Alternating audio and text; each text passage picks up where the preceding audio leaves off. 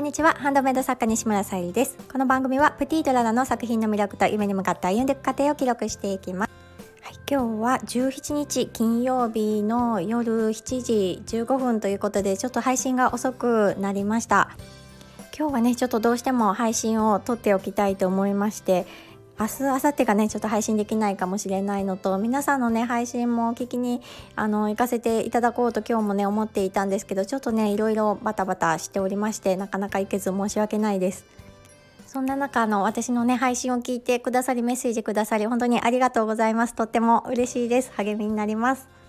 はい今日は、えー、病院でのお声がけというテーマでお話をさせていただきたいと思います、えー、本題に入る前にお知らせをさせてください。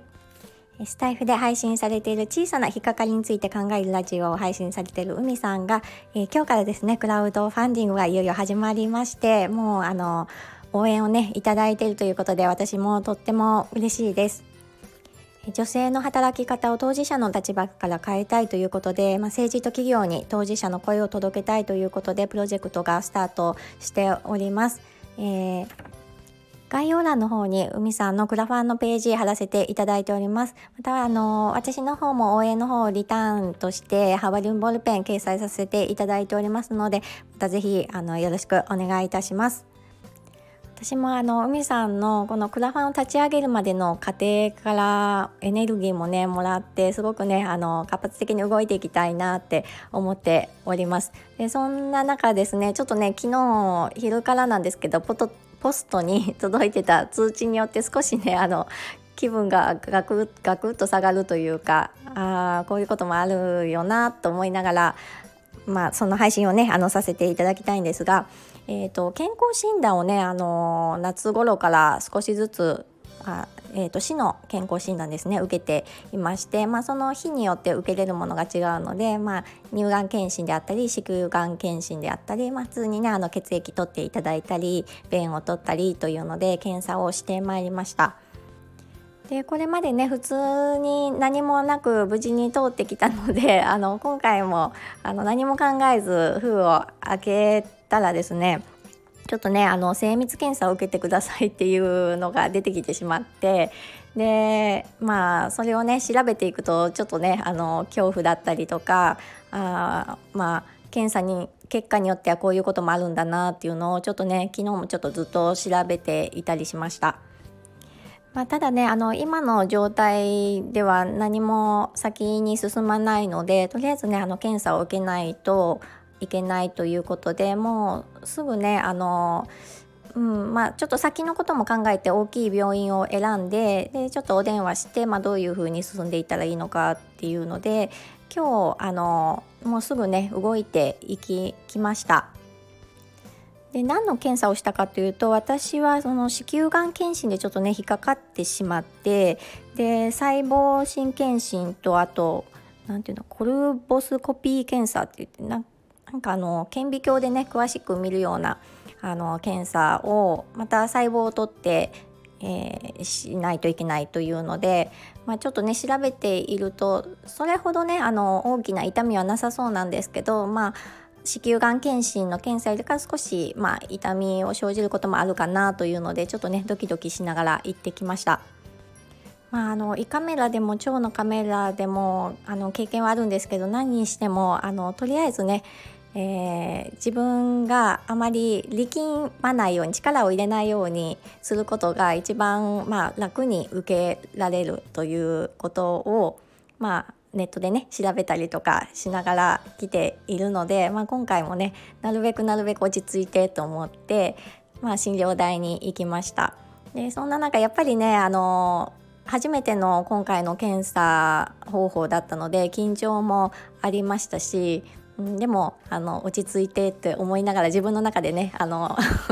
言い聞かせながら、えー、受けていました。でその診療を受けている時にですねあの、まあ、カーテンの向こう側から看護師さんがねあの今日怖かったでしょうみたいな感じであのお声がけをねくださって結構調べたんじゃないって言われてうん、あ調べましたねって言って そういう会話をねちょっとさせてもらったんですけどやっぱりねあの私の気持ちを汲み取ってくれくださるようなねあの会話があることによって本当にねあのままたここに来ないといけないんですけど、うん、ちょっとねほっとしましたね。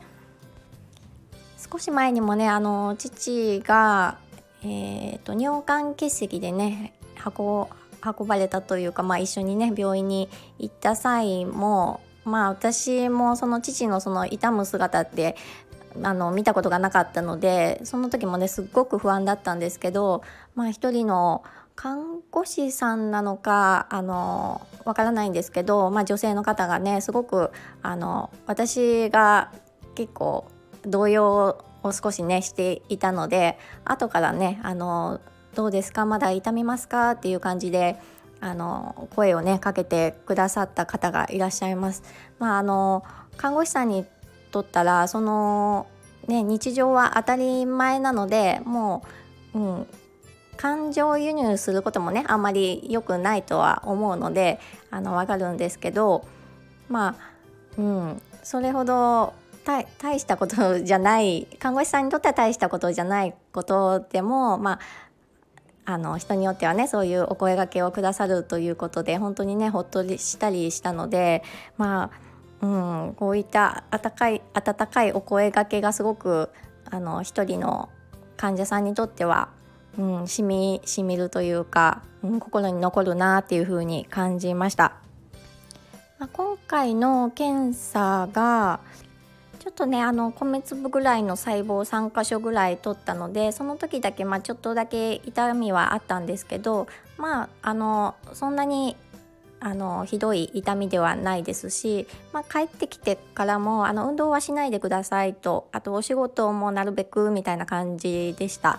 でまあそれがまあなんとなく分かりましたちょっとねあの夜バタバタ階段を降りたりとかしていたら あのちょっとあお腹が少し痛いかなっていうのがあったので、うんあのまあ、でもあの元気に過ごしております。でまあ最終的にねあのまた